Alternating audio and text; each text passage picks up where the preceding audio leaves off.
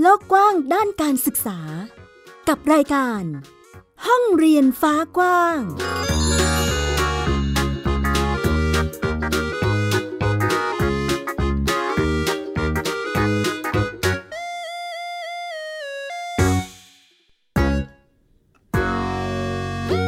วัสดีค่ะ ต้อนรับเข้าสู่รายการห้องเรียนฟ้ากว้างค่ะ กลับมาพบกับมิวอัยดาสนศรีที่นี่เช่นเคยนะคะ www.thaipbspodcast.com หรือฟังผ่านแอปพลิเคชัน Thai PBS Podcast ค่ะ ยังคงนำเอาเรื่องราวข่าวสารด้านการศึกษามาเล่าและอัปเดตให้คุณผู้ฟังได้ติดตามกันเช่นเคย วันนี้ค่ะมีเรื่องราวเกี่ยวกับปัญหาจากการเรียนออนไลน์ของเด็กๆนะคะ เรียกได้ว่าเป็นปัญหารื้อรังก็ว่าได้ เพราะเราเนี่ยเห็นเด็กๆเนาะ เรียนออนไลน์กันมานาน มีปัญหาอะไรบ้างนั้นวันนี้มีมาให้ได้ติดตามกัน และก็ยังมีนโยบายต่างๆ ที่เกิดขึ้น ในช่วงที่ผ่านมาที่ทำให้รู้สึกว่าประเทศไทยของเรากำลังได้รับโอกาสหรือว่าได้เกิดการพัฒนามากยิ่งขึ้น จะเป็นอย่างไรติดตามจากรายการค่ะ ไทย PBS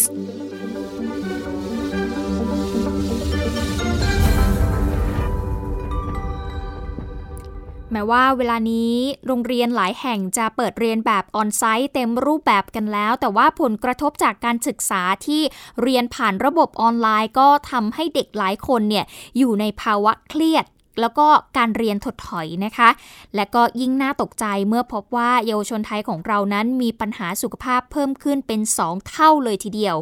หลายคนพยายามจะฆ่าตัวตายในช่วงที่มีการแพร่ระบาดของโควิด -19 ในช่วงที่ผ่านมาค่ะ ล่าสุดนะคะก็มีความพยายามในการที่จะแก้ไขปัญหานี้ โดยเริ่มจากการฟังเสียงของกลุ่มผู้ที่ได้รับผลกระทบ ก่อนที่จะกำหนดเป็นนโยบายด้านสุขภาพจิต เราจะไปติดตามเรื่องนี้กับคุณบุตรศิรินยิ่งเกียรติกุลค่ะ ผู้ชมคะห้องปฏิบัติการเชิงนโยบายหรือว่า Thailand Policy Lab ซึ่งเป็นความร่วมมือระหว่าง UNDP กับสภาพัฒน์เขาไปสำรวจพบข้อมูลที่น่าตกใจนะคะเขาพบว่าเด็กและเยาวชน ไปกดไลค์กดแชร์เซิร์ชข้อความที่เกี่ยวกับปัญหาสุขภาพจิตมากเป็นอันดับหนึ่ง คือประมาณ 1 0 0 0 0แสนกว่าข้อความ และมีการเข้าถึงมากกว่า 10 ล้าน engagement นะซึ่งเป็นตัวเลขที่น่าตกใจมากทีเดียวค่ะ และข้อความที่พบมากที่สุดคือ ระบายเรื่องความเครียดเนี่ยหกหมื่นข้อความเลยนะคะ รองลงมาคือระบายเรื่องความเหงาค่ะ แม้ตอนเรียนออนไลน์คงจะคุยกับเพื่อนน้อยนะ42,000ข้อความค่ะ ถัดมาเครียดก็นอนไม่หลับยังเด็กอยู่เลยนะคะ นอนไม่หลับถึง 2,700 ข้อความค่ะ รองลงมาก็คือความไม่รู้เรื่องต่างๆ 550 ข้อความ นอกจากนี้นะคะยังมีการออกมาระบายความเบื่อหน่ายวิตกกังวลท้อแท้ บางคนบ่นอยากจะฆ่าตัวตายด้วยละค่ะ แล้วปัญหาภาพรวมทั้งหมดนี้เด็กๆบอกเลยนะคะ ว่ามาจากปัญหาตอนที่อยู่ในช่วงโควิด -19 ค่ะ พวกเขาเรียนออนไลน์นะ จนถึงวันนี้เนี่ยยังไม่สามารถใช้ชีวิตได้ตามปกติเลยค่ะ ตัวเลขเนี่ยมันชัดมาก โดยเฉพาะตัวเลขที่เด็กเรียนออนไลน์ครับ จริงๆต้องพูดว่าข้อมูลที่เราเก็บมาครับเราเก็บ ช่วงเวลาเดือนกรกฎาปี 2564 ถึงพฤศจิพฤศจิกายน 2564 เพราะฉะนั้นเป็นช่วงเวลาที่เด็กเรียนออนไลน์แบบอย่างหนักเลยครับ มันเป็น wave ที่น่าจะ wave ที่ 5 ที่ 6 แล้วครับ ช่วงนั้น ทีนี้ครับ keyword ครับหลักๆอะมันจะมีแน่นอนมันจะมีเรื่องปัญหาสติปัญญาใช่ไหมครับสภาพจิตใจหรือทางทางกายในเชิงสุขภาวะจิตใช่ไหมครับ แต่อีกปัญหาหนึ่งอะที่เราเจอเลยคือเรื่องการเรียนออนไลน์ ว่าการเรียนออนไลน์เนี่ยเป็นหนึ่งในสาเหตุสำคัญและสาเหตุหลักในปัจจุบันนะครับทำให้เด็กมีปัญหาสุขภาพจิต เด็กเขาบอกว่าเขาเรียนไม่รู้เรื่องเพราะเขาเรียนออนไลน์บางคนบอกว่าเออเรียนออนไลน์มันใช้เวลาเยอะแล้วเขาต้องจ้องจอนานๆใช่ไหมครับ มีข้อสังเกตว่านโยบายรัฐเนี่ยยังตามปัญหาเหล่านี้ไม่ทันนะคะ เราจึงเห็นข่าวคราวของการเสียชีวิต จากการฆ่าตัวตายจากความเครียดของเด็กเกิดขึ้นบ่อยครั้ง ล่าสุดมีความพยายามของสถานศึกษาบางแห่งอย่างโรงเรียน ยุพราชวิทยาลัยของจังหวัดเชียงใหม่เนี่ยก็ปรับวิธีการเรียนแนะแนว ให้เด็กๆเนี่ยเขาเขียนคลายเครียดกันเลยนะคะ ลงบนกระดาษเลยค่ะ ซึ่งเรื่องนี้แพทย์ด้านจิตวิทยาเด็กและวัยรุ่นก็ย้ำเลยว่าส่วนใหญ่แล้ว สาเหตุการจูงใจเนี่ยก็มาจากปัจจัยขั้นพื้นฐานทั้งสิ้นเลยนะคะ ทั้งปัญหาครอบครัว ปัญหาด้านโรคของร่างกาย หรือแม้แต่จิตเวชรวมถึงปัญหาที่เกี่ยวกับเศรษฐกิจด้วยค่ะ ส่วนด้านของนักการศึกษามองว่าแนวทางการแก้ปัญหาเวลานี้จำเป็นต้องมีกระบวนการการทำงานร่วมกันให้ได้นะคะระหว่างครูแนแนว ครูประจำชั้น และนักจิตวิทยาด้วย เพราะเวลานี้แม้จะมีนโยบายให้นักจิตวิทยาประจำอยู่ที่เขตการศึกษา เขตละหนึ่งคน แต่ก็ยังถือว่าไม่เพียงพอนะคะลองดูกันหน่อยค่ะคุณผู้ชมเวลานี้ไทยเนี่ยมีโรงเรียนมากกว่า 30,000 แห่ง แม้ว่ากฎหมายจะกำหนดให้ต้องจัดระบบงานและกิจกรรมในการแนะแนวให้คำปรึกษากับนักเรียน นักศึกษาแต่ก็ยังพบปัญหาว่าโรงเรียนนั้นขาดแคลนครูแนะแนวค่ะ บางแห่งมีครูแนะแนวคนเดียวเองนะคะ ต้องดูแลเด็กหลายระดับชั้นเลย และบางแห่งถึงกับขาดแคลนบุคลากรที่มีความรู้เฉพาะทางด้วย ต้องให้ครูวิชาอื่นมารับหน้าที่แทน ต้นปี 2563 ค่ะเลขาธิการกพทก็เคยระบุเอาไว้ว่า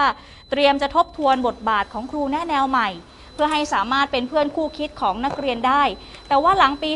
2562 พบสถิติเด็กและเยาวชน โทรศัพท์เข้ามาขอรับคำปรึกษาสายด่วนสุขภาพจิต พุ่งสูงถึง 3 เท่าด้วยกันนะคะเมื่อเทียบกับปี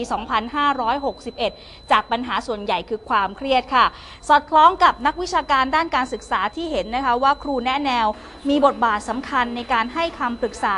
ซึ่งส่งผลไปถึงพัฒนาการทางด้านอารมณ์และจิตใจของเด็กโดยตรงค่ะ ระหว่างที่เรายังไม่สามารถที่จะผลักดันให้เกิดเป็นนักจิตวิทยาประจำโรงเรียนไปเลยจำเป็นต้องมีการเทรนคุณครู โดยเฉพาะคุณครูประจำการที่ทำงานอยู่ ให้เขาดูวิธีการในการช่วยสังเกตผู้เรียนเป็นรายบุคคลทำงานเป็นทีมกับครูกับครูแนแนวได้ ให้คำปรึกษาเบื้องต้นได้นะครับ ตัวเชื่อมสำคัญนั่นคือครูแนแนวโรงเรียนนั่นแหละที่เขาต้องเป็นเป็นสะพานเชื่อมหน่วยงานภายนอกกับเพื่อนครูด้วยกันในโรงเรียน ต้องมองเป็นการทำงานเชิงเครือข่ายร่วมกันเนาะแล้วก็ต้องคอยมอนิเตอร์สถานการณ์เรื่องเด็กว่าตอนนี้เด็กเปิดเทอมมาเป็นยังไงบ้าง ปรับตัวได้หรือเปล่า อย่างตอนนี้เป็นช่วงที่เด็กกลับมาโรงเรียนได้ ช่วงนี้เป็นจังหวะสำคัญยิ่งที่คุณครูต้องรู้จักเด็กเป็นรายบุคคล เพราะเราไม่รู้ว่าสถานการณ์การระบาดมันจะกลับมาอีกหรือเปล่าเนาะ คือเด็กส่วนใหญ่ที่มีภาวะเครียดเนี่ยเด็กส่วนใหญ่จะมีอาการแยกตัว แล้วก็มีอาจจะมีอาการแสดงอารมณ์น้อยลงหรือมากขึ้น เช่นเด็กบางคนเนี่ยซึมเศร้าไม่ได้ออกมาในแง่ซึมเศร้า ไม่ได้ออกอาการซึมเศร้า แต่จะออกมาเป็นลักษณะหงุดหงิดก้าวร้าว หรือว่ามีปัญหาพฤติกรรม ตรงนี้คุณครูหรือผู้ปกครองก็จะสังเกตได้แล้วเรื่องสัมพันธภาพในครอบครัวอยากจะเน้นว่ามันมีความสำคัญมากอะค่ะ ก็คือว่า ครอบครัวเนี่ยคุณพ่อคุณแม่หรือว่าบุคคลในครอบครัวเนี่ยก็ควรจะเป็นเป็นเพื่อนเป็นที่ปรึกษาเป็นอะไรที่เด็กสามารถจะเข้าไปพูดคุยด้วยได้ การแก้ปัญหาเชิงนโยบายที่ผ่านมามักจะเห็นการหยิบเอางานวิจัยจากกลุ่มตัวอย่างมาแก้ปัญหาแบบตัดเสื้อโหลนะคะ แต่สิ่งที่กำลังจะเกิดขึ้นกับการแก้ปัญหาสุขภาพจิตเด็กและเยาวชน คือการทำห้องทดลองปฏิบัติการเชิงนโยบาย หรือว่า Thailand Policy Lab ค่ะ โดยจะเตรียมเปิดให้เยาวชนที่มีประสบการณ์ เจอปัญหาโดยตรง มาร่วมกันวางนโยบายในรูปแบบของ Policy Hackathon นะคะ แน่นอนว่าการเรียนออนไลน์ไม่ใช่แค่ส่งผลต่อสุขภาพจิตของเด็กๆเท่านั้นนะคะ แต่ยังส่งผลต่อสุขภาพร่างกายของพวกเขาด้วย เราพบว่าการเรียนออนไลน์ที่ต้องนั่งอยู่หน้าจอคอมพิวเตอร์ หรือว่าหน้าจอมือถือเป็นเวลานานๆเนี่ยในช่วงที่เด็กๆเขาเรียนตอนที่โควิดระบาดหนักๆเนี่ยนะคะ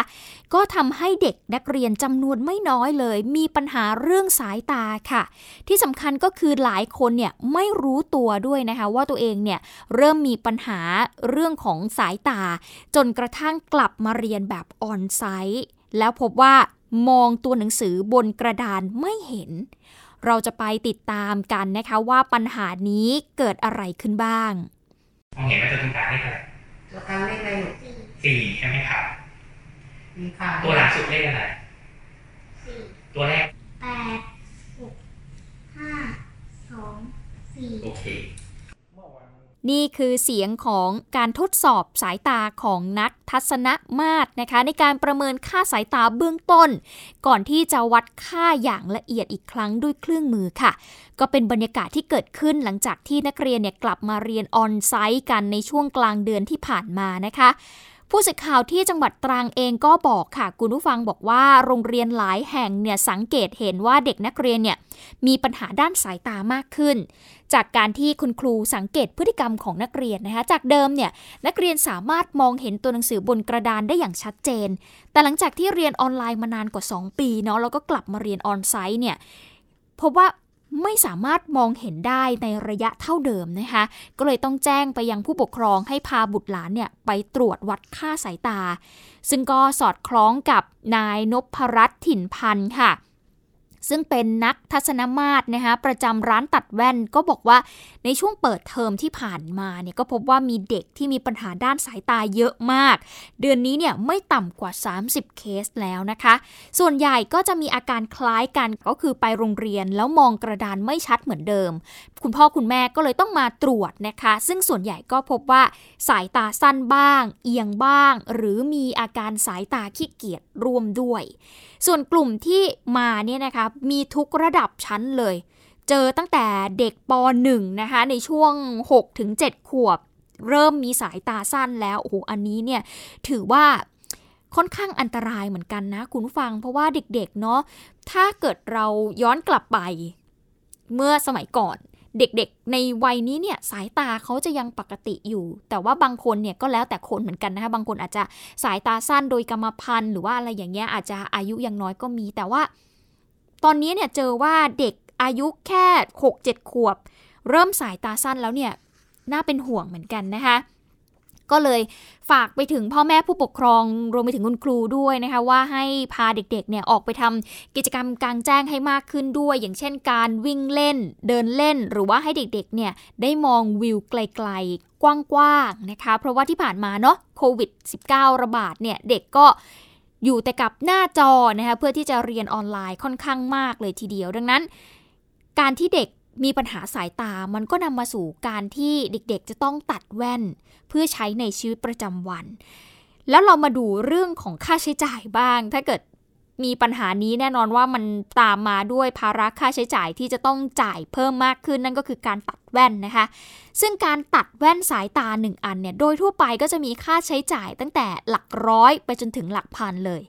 แต่ว่าการเรียนออนไลน์ที่ผ่านมาก็ทำให้บุตรหลานของเราเนี่ยนะคะมีปัญหาสายตามากขึ้น การตัดแว่นก็อาจจะกลายเป็นภาระค่าใช้จ่ายที่เพิ่มมากขึ้นด้วยนะคะ ซึ่งผู้ปกครองเองก็เลี่ยงยากนะ เรื่องนี้เพราะว่าปัญหาสายตาเนี่ยมันต้องแก้เนาะพอเป็นมาแล้วเนี่ย สิ่งเดียวที่จะทำได้ก็คือต้องตัดแว่นเพื่อให้สามารถมองเห็นได้ชัดเจนมากยิ่งขึ้นนะคะก็ถือว่าเป็นสิ่งที่จำเป็นต่อการใช้ชีวิตเนาะ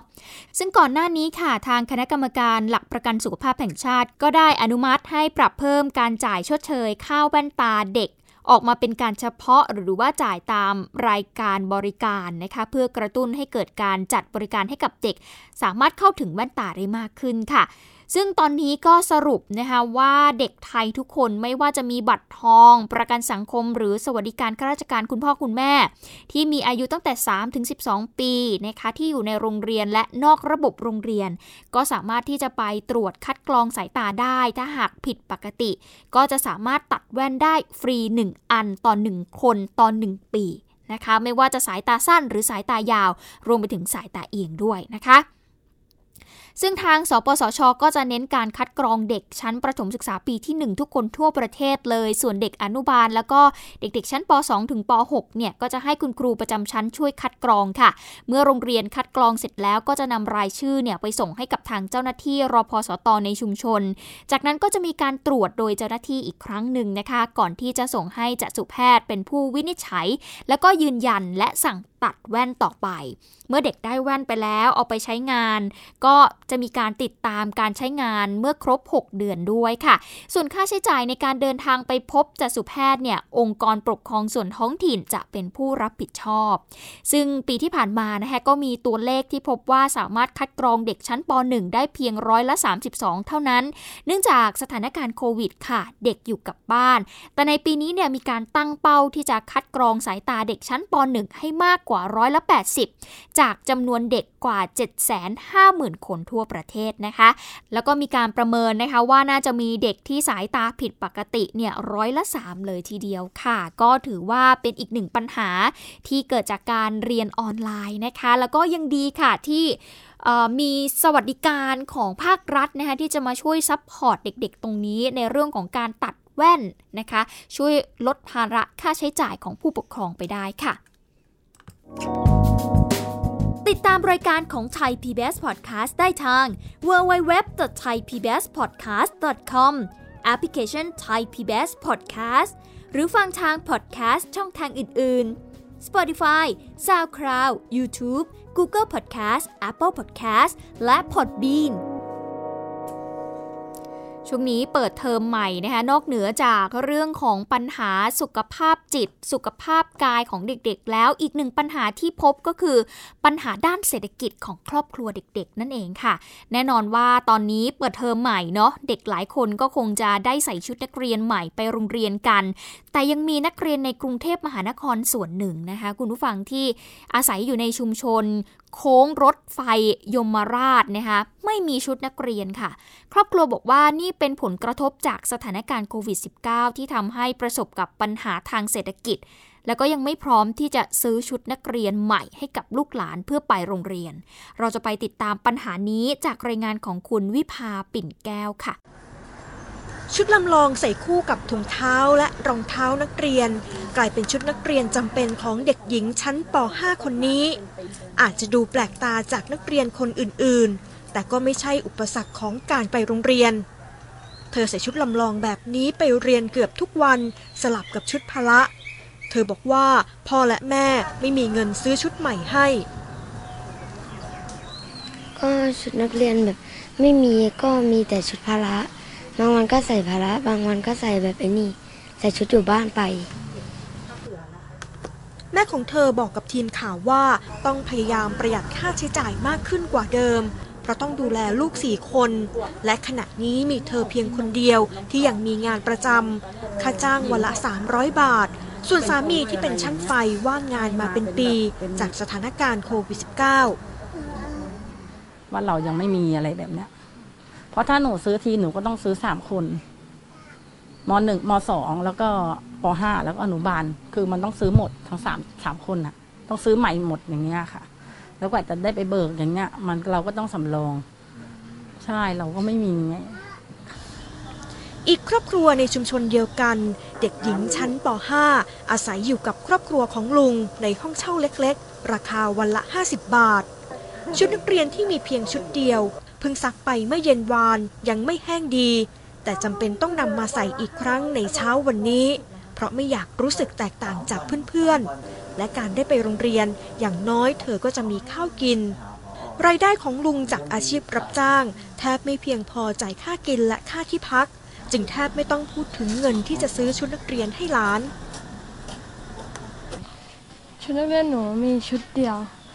กระโปรงชุดเดียว แล้วก็ ใส่ตอนเช้ากลับมาก็ซักเขามีมั่งไม่มีมั่งครับเป็นสแปร์เขาเรียกมั่งไม่เรียกมั่งทีได้เงินสดมาก็ก็ดี ผ่านไปวันทีไม่ไม่มีเลยก็ทีต้องเดินไปส่งหลานบางทีถัดไปไม่ไกลกันอีกครอบครัวหนึ่ง ถูกกระทบจากสถานการณ์โควิด -19 เช่นกัน แม้จะมีเงินซื้อชุดนักเรียนใหม่ชั้นม .2 ให้ลูก2ชุด แต่อุปกรณ์อื่นๆ ก็มีเงินไม่เพียงพอจะซื้อทำให้ลูกไปเรียนเฉพาะวันที่มีเครื่องแบบครบถ้วนเท่านั้น บางทีเขาหยุดเลยอะเขาไม่ไปเขาบอกเขาอายเพื่อน ชุดลูกเสือใช่เขามี แต่ว่าอุปกรณ์อะไรคือ อะไรไม่รู้เขาบอกเขาไม่ครบ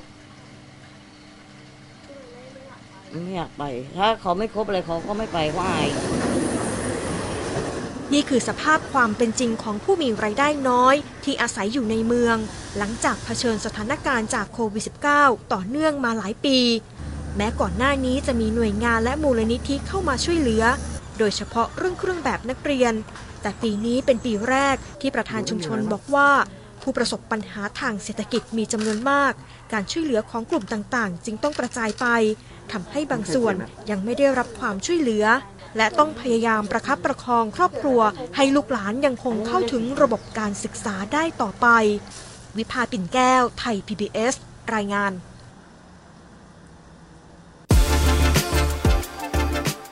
ติดตามรายการของไทย PBS Podcast ได้ทาง www.thaipbspodcast.com แอปพลิเคชัน Thai PBS Podcast หรือฟังทาง podcast ช่องทางอื่น ๆ Spotify SoundCloud YouTube Google Podcast Apple Podcast และ Podbean ในช่วงสัปดาห์ที่ผ่านมานะคะคุณผู้ฟังก็เห็นกระแสหลายกระแสด้านการศึกษาที่ทำให้เรารู้สึกชื่นชม และก็รู้สึกมีความหวังกับการเปลี่ยนแปลงที่เกิดขึ้นนะคะ อย่างล่าสุดค่ะกลายเป็นกระแสที่มีผู้ชื่นชมบนโลกออนไลน์กันเป็นจำนวนมากเลยนะคะ หลังจากที่โรงเรียนปัวที่จังหวัดน่าน ประกาศว่าไม่สนับสนุนค่านิยมในการแสดงความยินดี เฉพาะกับเด็กที่สอบติดในบางคณะเท่านั้น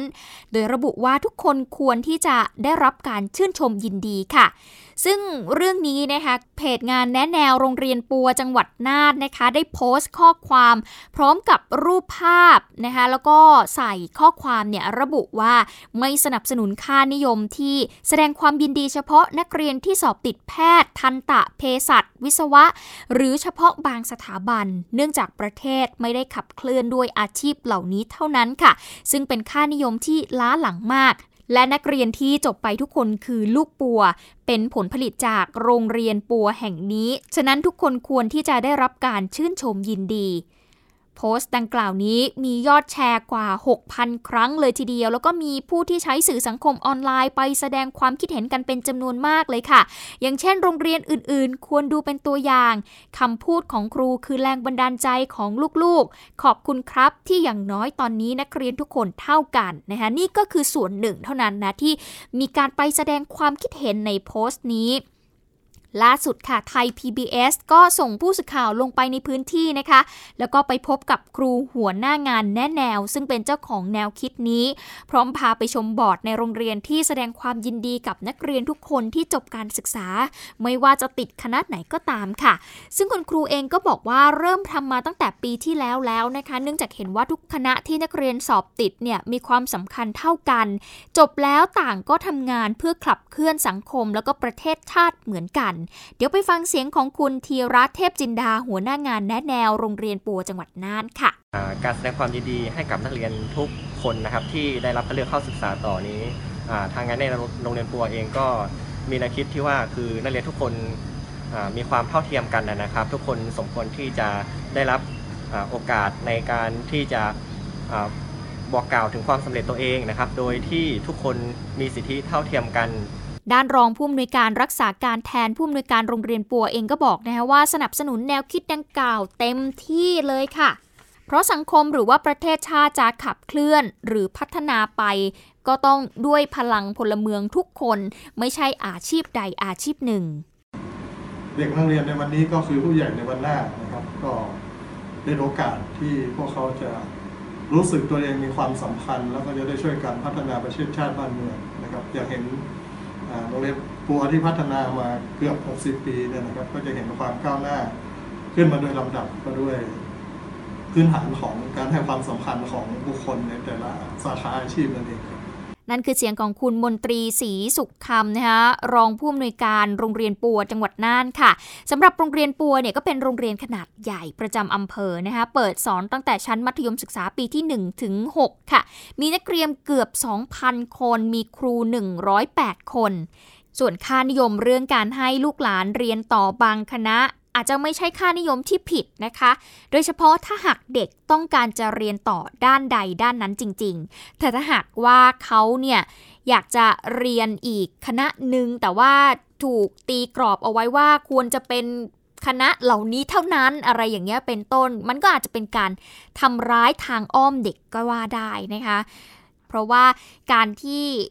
ไม่สนับสนุนให้พวกเขาได้เรียนในสายวิชาชีพที่เขาต้องการจริงๆ เนี่ย มันอาจจะไปสร้างความกดดันให้กับนักเรียนได้ หรือบางทีเนี่ยกลายเป็นว่าทำให้เขาเนี่ยกลายเป็นโรคซึมเศร้าจากการที่เขากดดัน หรือว่าเครียดกับการเรียนในรายวิชาที่เขาไม่ได้มีความ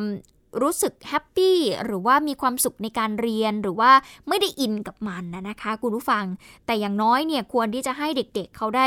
เลือกทำตามความฝันเนาะคำนี้ก็ยังยังใช้ได้อยู่นะคะ เป็นอีกหนึ่งตัวอย่างนะที่น่าสนใจมากเลยทีเดียวค่ะ อยากจะส่งเสริมในเรื่องนี้กับทุกๆ โรงเรียนก็ว่าได้นะคะไปอีกหนึ่งเรื่องที่น่าสนใจเหมือนกันจากกระแสของผู้ว่าราชการกรุงเทพมหานครนะคุณชัดชาติกับนโยบายต่างๆ ที่เกิดขึ้นในหลายพื้นที่ก็พยายามจะเริ่มเดินหน้าโครงการนี้แล้วนะคะ ล่าสุดค่ะ โรงเรียนวัดกกก็คือหนึ่งใน 16 โรงเรียนในเขต บางขุนเทียนสังกัดกรุงเทพมหานครนะคะ ก็นำร่องโครงการจัดหาผ้าอนามัยฟรีจำนวน 20,000 ชิ้นให้กับนักเรียนนะคะ โดยนางสาวชุลีพรรุ่งเรืองค่ะ ผู้อำนวยการโรงเรียนวัดกกก็นำทีมไทย PBS เนี่ยไปที่ห้องพยาบาลค่ะ ไปดูตู้ผ้าอนามัยฟรีนะคะ ที่ติดตั้งเอาไว้ โดยให้เด็กๆเนี่ยได้ใช้งานนะคะ ซึ่งก็บอกว่าโครงการนี้เนี่ยจะเป็นประโยชน์สำหรับนักเรียนจริง ๆ ซึ่งโรงเรียนวัดกกก็ได้รับผ้าอนามัยที่จัดสรรมาจำนวน 1,190 ชิ้น กับนักเรียนที่เป็นผู้ที่มีประจำเดือน 114 คน ก็จะเป็นเด็กๆที่อยู่ในช่วงป .5 ถึงม .3 นะคะ ซึ่งผู้อำนวยการโรงเรียนเองก็วางแผนดำเนินการเอาไว้ว่าหลังจากนี้เนี่ยจะมีการแจกผ้าอนามัยให้กับนักเรียนคนละ 10 ชิ้น และก็จะสำรองส่วนที่เหลือเอาไว้ในห้องพยาบาล ในกรณีฉุกเฉินที่เด็กๆเนี่ยสามารถมาลงชื่อ แล้วก็เบิกเพิ่มเติมได้ค่ะ ขณะเดียวกันเนี่ยโรงเรียนก็จะมีการจัดอบรมนักเรียนในชั่วโมงชมรมนะคะสำหรับนักเรียนหญิงที่อยู่ในช่วงที่มีประจำเดือน หรือว่ากำลังจะมีประจำเดือน ก็จะมีคุณครูพยาบาล หรือว่าคุณครูแนะแนวเนี่ยแหละค่ะ มาให้ความรู้เรื่องการใช้ผ้าอนามัยด้วยแล้วก็การเก็บทิ้งนะคะ หรือว่าการรักษาสุขอนามัยที่ดี เพื่อหวังว่าโครงการผ้าอนามัยฟรีนี้นะคะจะยั่งยืนในระยะยาวเพื่อเป็นประโยชน์ของเด็กๆ อย่างแท้จริง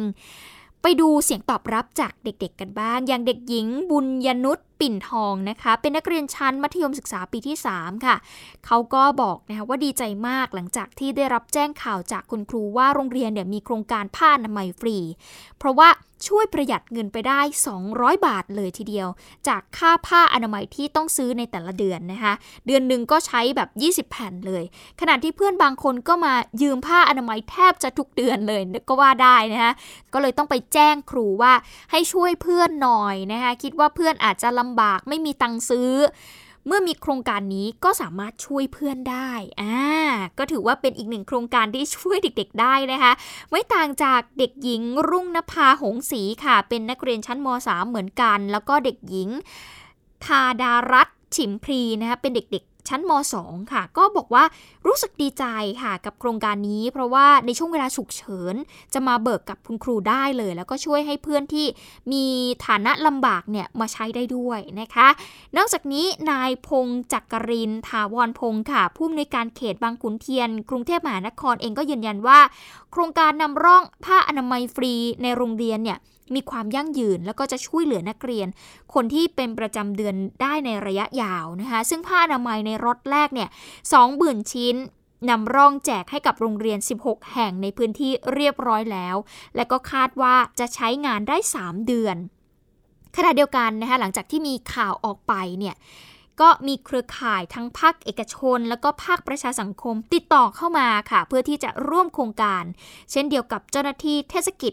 เขตบางขุนเทียนนะคะ ก็เดินหน้าแบ่งเงินรางวัลนนำจับจากค่าปรับผู้ที่กระทำความผิด ขับขี่บนทางเท้าเนี่ยเอามาร่วมบริจาคนะคะเพื่อซื้อผ้าอนามัยให้กับนักเรียนอย่างต่อเนื่องด้วย เป็นอีกหนึ่งเรื่องราวที่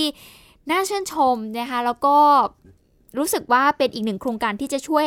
ปัญหาตรงนี้ของเด็กๆได้นะคะหนึ่งแหละ ลดค่าใช้จ่ายของเด็กๆ 2 คือช่วยเด็กๆ ได้ในภาวะฉุกเฉินอย่างเช่น เด็ก ๆ อาจจะมีประจำเดือนมาแบบกระทันหัน หรือว่าเด็กๆ ที่มีปัญหาทางด้านการเงินเขาสามารถที่จะมาใช้ผ้าอนามัยที่โรงเรียนได้ ก็ถือว่าช่วยเด็กๆ ในเรื่องนี้ไปได้นะคะติดตามรายการของไทย PBS Podcast ได้ทาง www.thaipbspodcast.com